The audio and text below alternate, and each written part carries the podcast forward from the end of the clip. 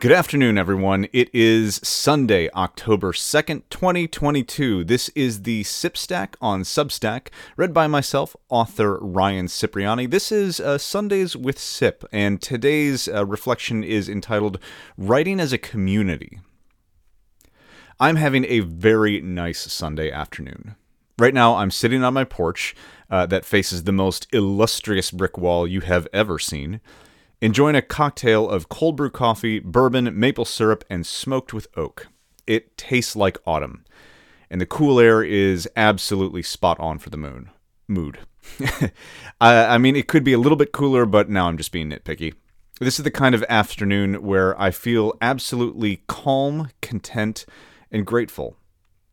We all deserve afternoons like this free from the grind, or at least temporarily ignoring it, with some small comfort or luxury that makes us feel cool. I hope you have found some version of that for yourself this afternoon. If nothing else, I wish that you are in your version of calm, content, and grateful. Unless you dig on chaos, in which case I hope your life is filled with anarchy and entropy. Let's talk a bit about the uh, week ahead and the week behind. Sundays are good for reflection and planning. Now, we should never be too caught up in looking forward at what may come next, nor looking in reverse, reconsidering the things that have been, and focus more on the moment itself. He said, knowing full well this is something he struggles with mightily. But glancing in the rearview mirror can be instructive, and planning for what comes next can set us up for success. For those of you wondering whether you're going to tune in for the Cip Stack this week, here's a quick preview of what's ahead. This week will be spent on some of the mechanics of writing. We're going to demystify some things like how to use semicolons, or what in the hell a split infinitive is, and why it's grammatically awkward. There will be a day spent on how to appropriately, appropriately structure a paragraph and what we can learn about storytelling as a whole from a good paragraph. This week will be much more focused on the tradecraft of writing and a little less on the theory and art. If you're more about the art, I have a forthcoming week long masterclass about world building that I think you fantasy and sci fi writers especially are going to groove on. So that'll all be fun. It's always good to review some of the basic lessons structure on uh, basic lessons on structurally how to write so that we can continue to better our own abilities and skills. I'm really stoked on the last week. I had some really interesting conversations with other writers and started a ridiculous new project that I absolutely adore, which was also born out of some of those conversations. My encouragement for you to connect with your cohorts and peers, whether you're a writer, a runner, an editor, a marketeer, a professional video game player, poet, or anything in between, it's genuine.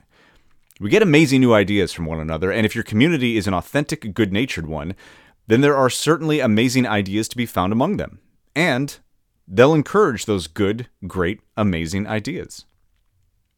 I'm sitting on my porch editing the work of another writer, which is a practice I think more writers should be in the habit of providing poignant, relevant, and veritable feedback to other writers.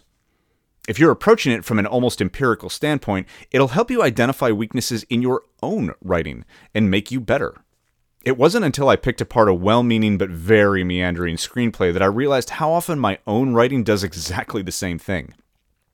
Working on the article I'm editing right now has me reconsidering how I struggle with passive uh, voice when storytelling. We often struggle with recognizing our own flaws until we see them from an external perspective. So edit someone else's work. Then hold a mirror up and see how much of your own writing you see reflected in theirs.